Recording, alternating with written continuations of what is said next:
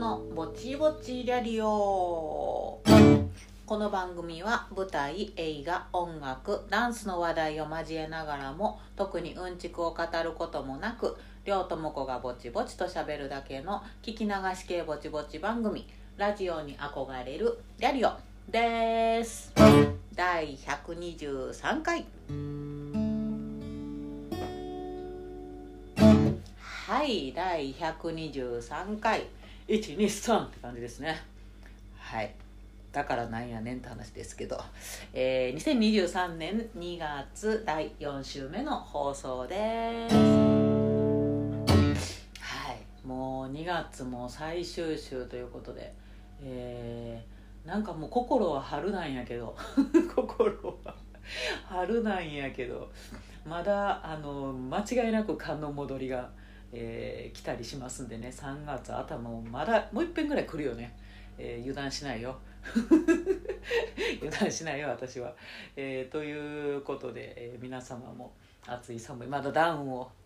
毎年のことながらダウンジャケットをクリーニングに出すのはまだよ。ということをね、えー、言い聞かせながら、えー、頑張っていきたいと思います。はい皆様もね体調まだまだ寒いですから気をつけて過ごしてくださいね。はい。というところで、えー、突然で恐縮なのですがあのここで私謝罪をさせていただきたい件がございましてあのぼちぼちやりよとは違うんですがあのタイガースキャストというねあのタイガースファンの皆さんが全国からやいのやいのと、えー、集まって、えー、楽しくやっているポッドキャストがあるんですけれどもそこにあの1ヶ月に1回ね新旧資産会に、え出演をさせていただいてるわけなんですけどまあそこでの最近の私のダメさ加減がすごくてえっ、とね失言が多いんですよ。はあ、であのぼちぼちリアリオであればあ自分でねやってるしあのわこれはいかんなっていうのはさっさと編集してねちょんってちょんぎってっていうことをするんですけどあの、まあ、タイガースキャストさんはですねまあ、あの生放送感というかねそこでわーっていう話題が出ちゃったりとかしてもそれをあのリスナーさんにねそのまま楽しんでいただけるようにっていう感じの雰囲気なのであんまりこう編集とか基本的にしはらへんのですね。あのよっぽど電波がね切れちゃってとかいう時は編集しはるけど。だからまあその生感というのも出すためにもあの編集はないので、えー、気をつけて喋らないかんのにえー、私本当にね2週2回連続ぐらいで、えー、やらかしたをしてまして本当にちょっと申し訳ないのでこれはねあのギターを置いて土下座です。はい。あのぼちぼちリアリオリスナーだけの方には何のことか全然わからないと思うんですけどこれはもう私のけじめなのでやらせてください。あのまずね、えーと、と2月前に、えー、あ1か月前ってことになるんか。あの、まあ、新人の今年から一軍キャンプにあの初めてね入ってきた、えー、キャッチャー保守の、えー、坂田選手という坂田裕樹選手というのがねやはるんですけど、えー、その坂田選手の漢字がさ「あの栄える」っていう上があの火曜日の日2つ書いたあの栄田さんっていうあ栄にあの木偏の枝を書いて栄田選手なんですけどえー、っとね完全に読み方を間違えて「永枝」って言ってしまったんですね。で「えー、永枝君上がってきたんや」とか言って言ってしまってでそこはなんか一緒に喋ってるちゃんまつさんが「あの八坂枝選手ですね」ってすぐフォローを入れてくれはって「わあすいません」ってなってってやったんやけどでまああのー、それでこう次の月になって、まあ、この間ね収録で今あのもう電波に乗っかってる回なんですけど、えー、そこでまあその弁明をね、えー、いや間違えましてみたいな話をした時にまだその恥の上塗りというか間違った情報の上塗りをしてしまって、えー、謝りながらもあのでも阪神の公式ホームページにはあ振り仮名が選手の名前に振り仮名が振ってへんから、えー、これは振っとかなあかんですよって。偉そうに言うたんです私。ほなら放送収録後にあれ？と思って念のため調べたらちゃんと名字にはあの「さかえだ」って、えアルファベットで振り仮名があるんですよ。であの名前の方は、えー、生命のね名の方はあのアルファベットのイニシャル表記なんですね。だから Y 栄だっていうふうにちゃんと書いてある。書いてあるやんけと思って。それやのになんかねあの公式ホームページさんにもちゃんと振り仮名書かんといかんわとか意味不明なねあのクレームをつけたりなんかしまして本当に申し訳ございませんでした。土下座。でこれだけに終わらずですねでその今回連覇に載ってるやつであの少し出てきた昔の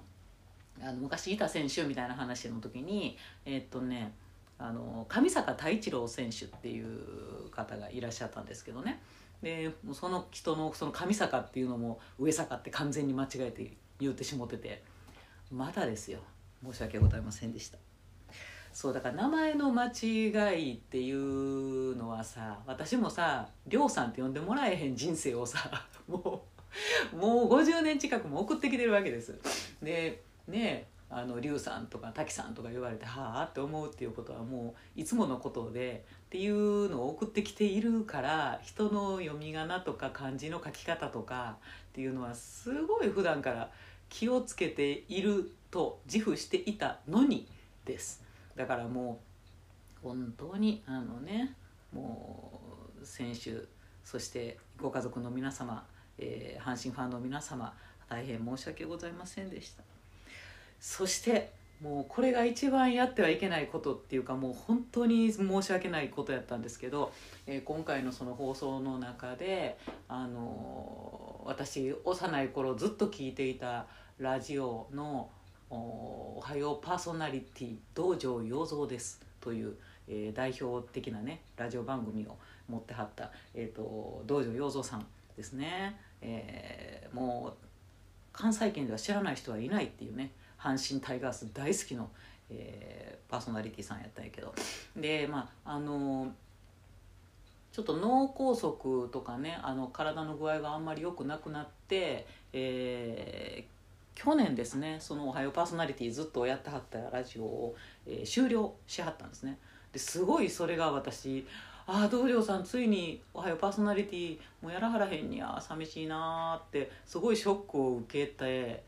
えー、それがいつの間にか私は道場さんがこの世を去ったような気持ちになってしまっており、えー、この間の放送であ道場洋蔵さんって名前を出した時にああこの間亡くなってしまったんですけどねって言ってしまったんです。これは本当に失言です。本当に申し訳ございませんでした。土下座。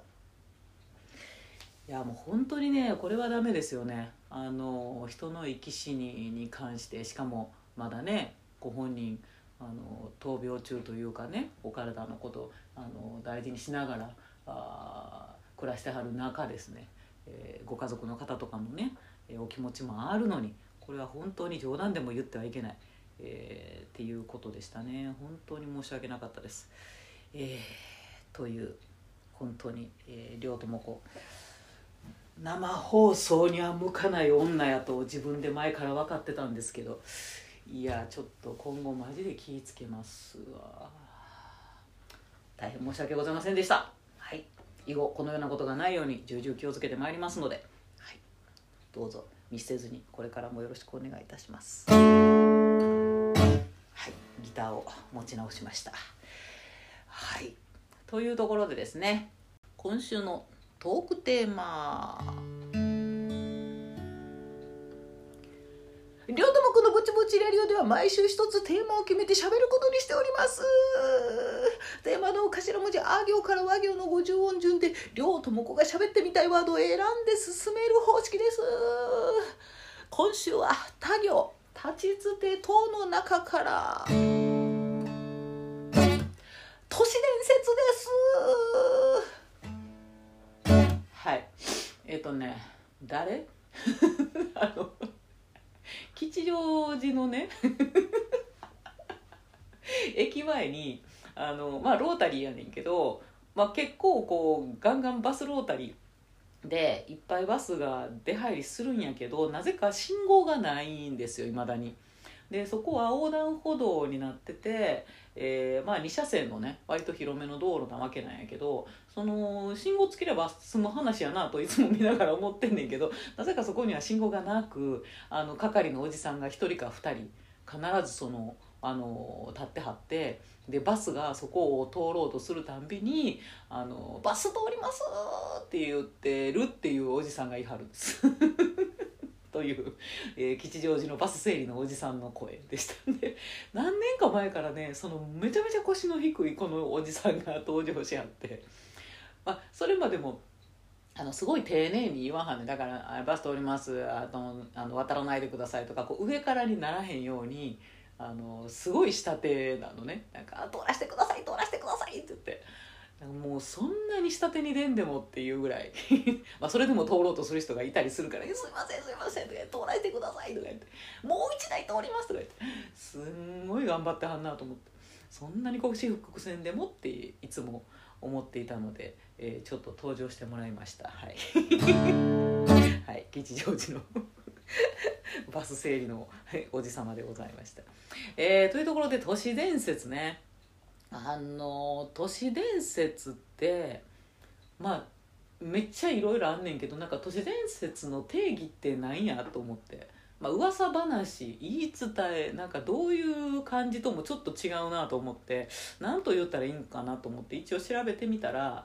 まあやっぱりこの裏の取れてない人から聞いた友達から聞いたみたいなことのまた聞きみたいなことで自分が見たり本当にあのそこでねあの体験者ではないようなことで伝説言い伝えみたいになってることみたいなのを都市伝説と、えー、呼んどるということのようでしたね。ってなるとますますすごいたくさんあるんですけど。えっとまずあの、まあ、世界的に昔からあるよねっていうのはなんかネスコのネッシーやったりとかさ。で土の子日本でもね土の子ってあるよね。あとそんなん言うたら UFO とかがあってそうやんっていう話。まあでも遭遇しましたっていう人いるけどでもあのー、やっぱり友達が遭遇したとかまあ私も UFO 見たかなぐらいはあるけどかなのレベルなんですよね。だからなんかそれが本当に UFO だったって裏が取れたわけでもないしみたいな。でミステリーサークルあれもどうなんやろな。もうなんか一晩にしてすんごい広大な地域にあの草がボキッと折れるわけでもなくふわっとね絵が描かれてるみたいな。あれも人がやろう思ってできることなんかほんまに何かが上から上からふわっと降り立ったんかね。全然わからないですよね。ミステリーサークルね。あれも裏取れてないっすよね。あとなんか昔から言われてるのはさあの月の裏側ってずっと見えないじゃないですか。だから月の裏にはもう実はあのアメリカがあの基地のようなものを作ってるとか移住するための施設をもうアメリカが完全にあの作り上げててなんならもう人が住んでるとかね。ええみたいなことを聞いたことがありますよね。完全に都市伝説やんね。でまあこれもあのアポロがさ最初に月面着陸をした時アメリカがねっていう時にあのあの画像はフェイクやみたいなあの写真有名なねあの宇宙飛行士がアメリカの旗を立てて月の上で写真撮ってるようなあの写真がありますけどあの写真はフェイクであれは月面じゃないとか言ってね言われてますよね。なぜならばあの月には大気がないから風が吹かないはずやのにその立ってるアメリカ国旗がたなびいてるとというわけですよ。いやだけどさちゃんと準備していったんじゃないの？あのタランって垂れ下がらないような。硬い布地の。とか。ピーンってなるような仕組みにちゃんと旗をしていったんじゃないのって思ってしまうんですけどね。そんなフェイクでわざわざやるかな？分からんよな。でもこれも昔から言われてますよね。ああの言うときますけどこの都市伝説のあの何か新しい発見をお伝えするとかえー、何かの裏を取っていくとかそういう専門的な番組じゃないですからね。はい。みんなそんなことはあの百も承知で聞いてくださってるとは思うんですけどなぜかこれを初めてぼちらりを初めて聞いたという方はそういうことを期待してこの都市伝説という話をあのね聞いてくれてはると思うと申し訳ないんで何も起こらないですよ。何の何の新しい発展もここの番組では遂げない。あのただただこういうのあったよねっていうだけの、えー、都市伝説の話題ですからね。そこは分かっててぼやっと聞いてくださいよ。はい。です。はい。えー、せやな。あとあのー、なんかさあんまりこの世界情勢とか政治のことに関わる都市伝説に触れるとさなんかちょっと消されそうやから 消されそういや。こんな こんなそんな視聴率のないポッドキャストで言うたところで消されるとは思わへんけど でもなんかちょっと怖いからあんまりこう余計なことは言えへんねんけどなんかフリーメイソンとかよく分からへんけど本当に本当に組織として動いてるんやろうかな。ね、あれも私の中ではフリーメイソンってもうそれすら都市伝説っぽいなと思ってしまうんやけどまあまあまあ消されん程度にね 言っていきたいと思いますけどあとあの日本日本でも海外でもかもしれへんねんけどあの政府のさ偉い人たちが、まあ、災害とかが起こった時に逃げ込めて暮らせるだけのあのシェルターがあるっていう話も聞きますよね。それもほんまって感じやけどね。ちゅうか、まあ、その偉い人だけが生き残れるシェルターがあったとしてさそこに逃げ込んだとしてさで人類ほぼほぼ滅びたとしてさでその偉い人たちが生き残って一体何が楽しいんやろうな。あかん消される。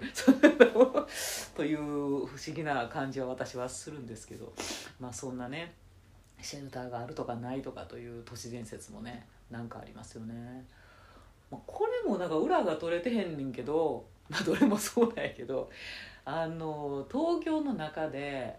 えっと世田谷区とか千代田区とかあの、まあ、銀行金融関係のね、えー、なんか電子機器のようなものがたくさんありそうなところやったりというのはあの停電をね絶対しないようにしているという話がありますよね。ほんまか知らんけど。知らんけど。知らんけどだらけですけど今日は。知らんけど。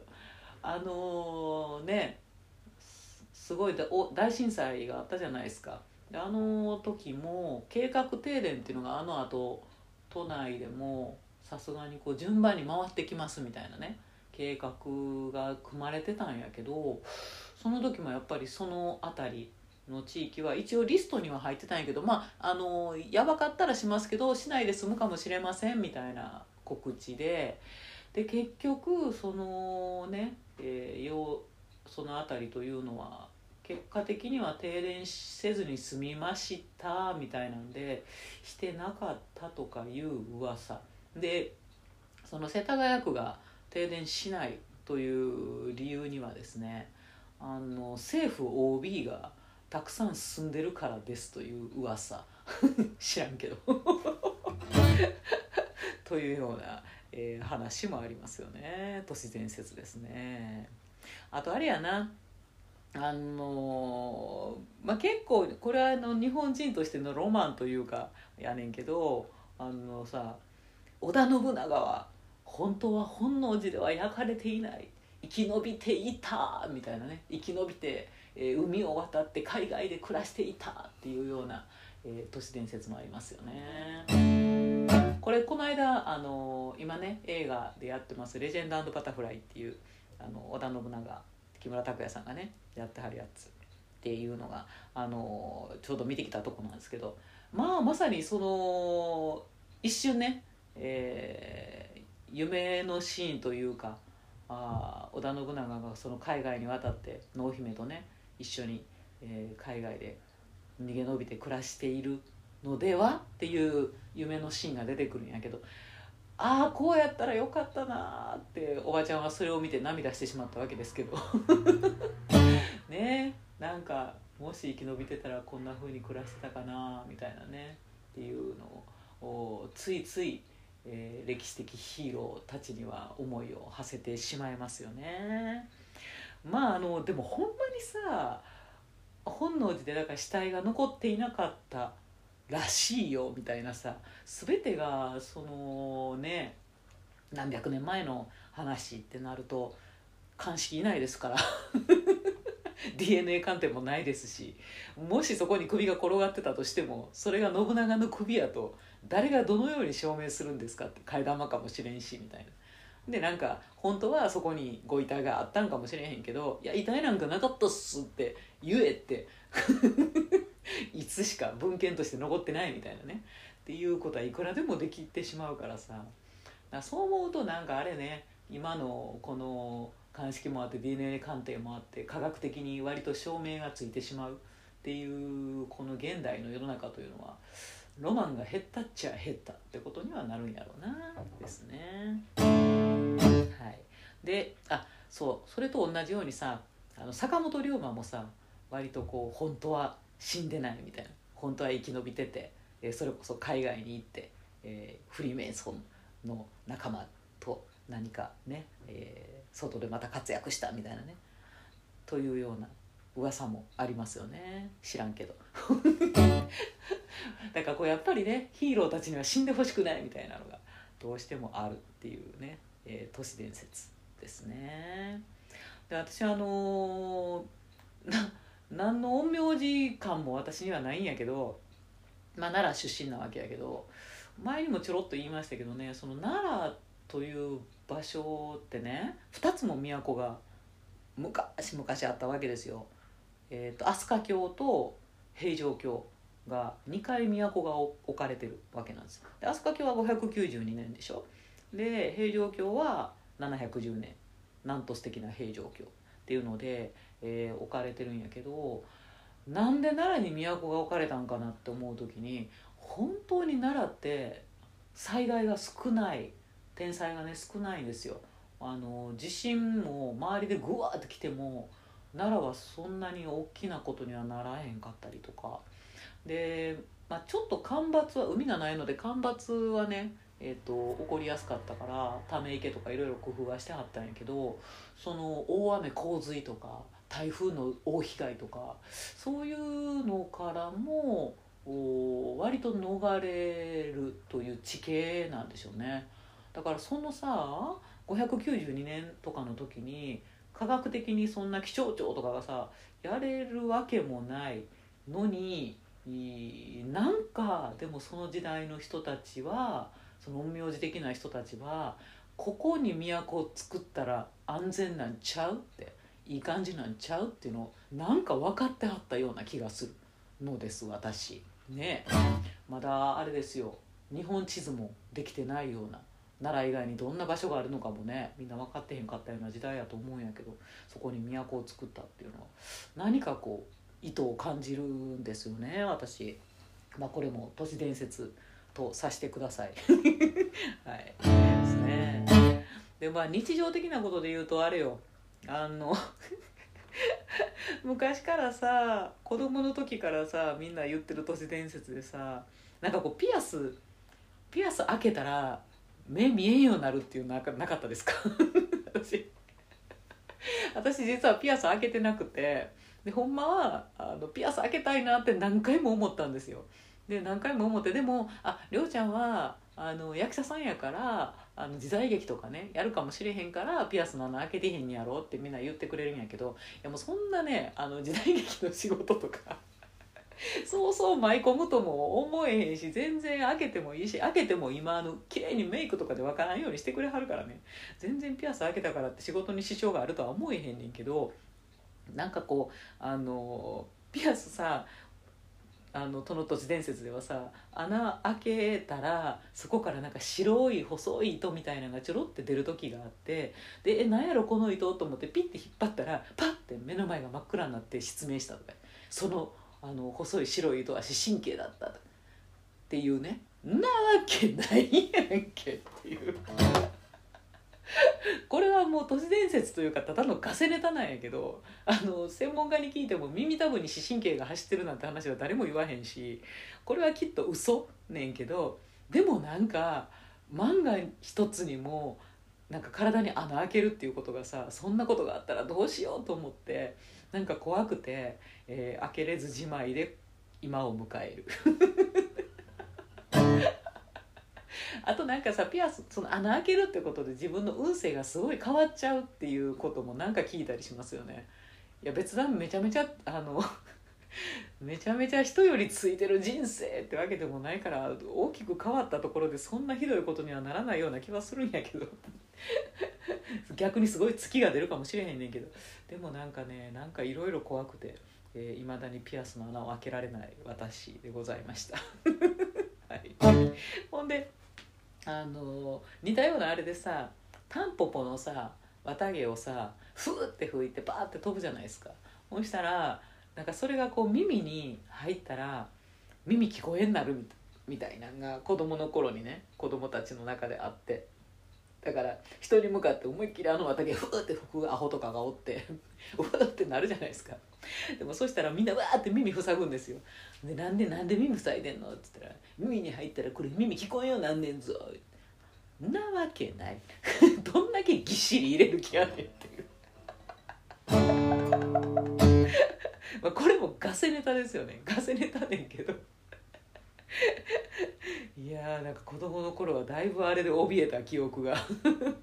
あのちっちゃい綿毛が生えてもそもそってしてもねあのピンセットとかで耳鼻科で抜いてもらえば取れますよ。そういうのも聞こえんくなる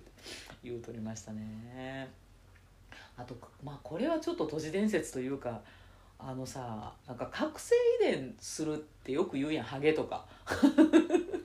ハゲとかなんかあの体型とかさ顔とかもさあのそのおでこはあのおばあちゃんのおでこやなって覚醒遺伝とかって。だからお父さんお母さんとは直接的に似てないねんけどあおじいちゃんおばあちゃんのところからはなんか似てるみたいな要素が来るっていう時になんか覚醒遺伝って言うけど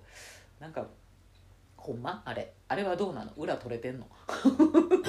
なんか似てへん時を言い訳つけるためには覚醒遺伝やねって言うてるとしか思えへん時があるんやけどあれは本当に裏が取れてるんでしょうかね。みんなこんなに言うんやからハゲはほんまに覚醒遺伝するんかな？全然分からんけど。ハゲ？ハゲ？あんまりハゲハゲ言うたらあれやけど。えどうなんやろな？うちの親戚にハゲおるか？おる気もする。おる気もするけどあのー、私のおとんもおかんもお兄もふっさふさなんですよ。ふっさふさ通り越して超剛毛なんですね。もうだからねこの年になると逆にありがたいお父さんもお母さんもいまだに全然ハゲてないですからね。ありがたい話にはなってるんですけどねえ覚醒遺伝あるんかな？ちょっとこれは私の中では都市伝説的な位置にあるんですよね。あとこれもねあの都市伝説かなって感じなんやけどあの女の人にしか引き継げない、えー、力があるとパワーがあるとっていうのを聞いたことがあります。だからあのー、なんかすごいおばあちゃんがね私パワフルなおばあちゃんだったんですよ。あのー、ちょっと言ったけど女性パイロットに、えー、日本で初めてなった。何人かいはんねんけど。でうちの一人ということで、えー、そんなね大正時代ですよ。戦前に、えー、女性パイロットにねなぜかなったという。すごいんですけど。でもそのおばあちゃんのパワーをもらってるんじゃないのってあの言われたことがあって。でそうだから女の人には女の人にしかこう引き継いでいけへんそのすごい力っていうのがあるんだよって男の人だから男の子が生まれたらその男の子にはその力が引き継ぐ残念ながらね引き継げなくて、えー、女の者同士だけが引き継げる、えー、すごい力というのがあるんだってっていうのを聞いたことがありますね。まあ、これは本当やとなかなか嬉しい、えー、都市伝説だなと思ったりしますね。あとあの ミック・ジャガーとあのキース・リチャーズはあれはもう本当は3代目やろっていう。いやこれ信憑性高いよ。だってもうとんでもないもいやローリング・ストーンズいやだからミック・ジャガーもキース・リチャーズももうすぐ80なんですよ。79歳今確か。ですよね。ほんでだからほぼほぼ、まあ、チャーリー・ワッツはねあの去年亡くなってしまいましたけど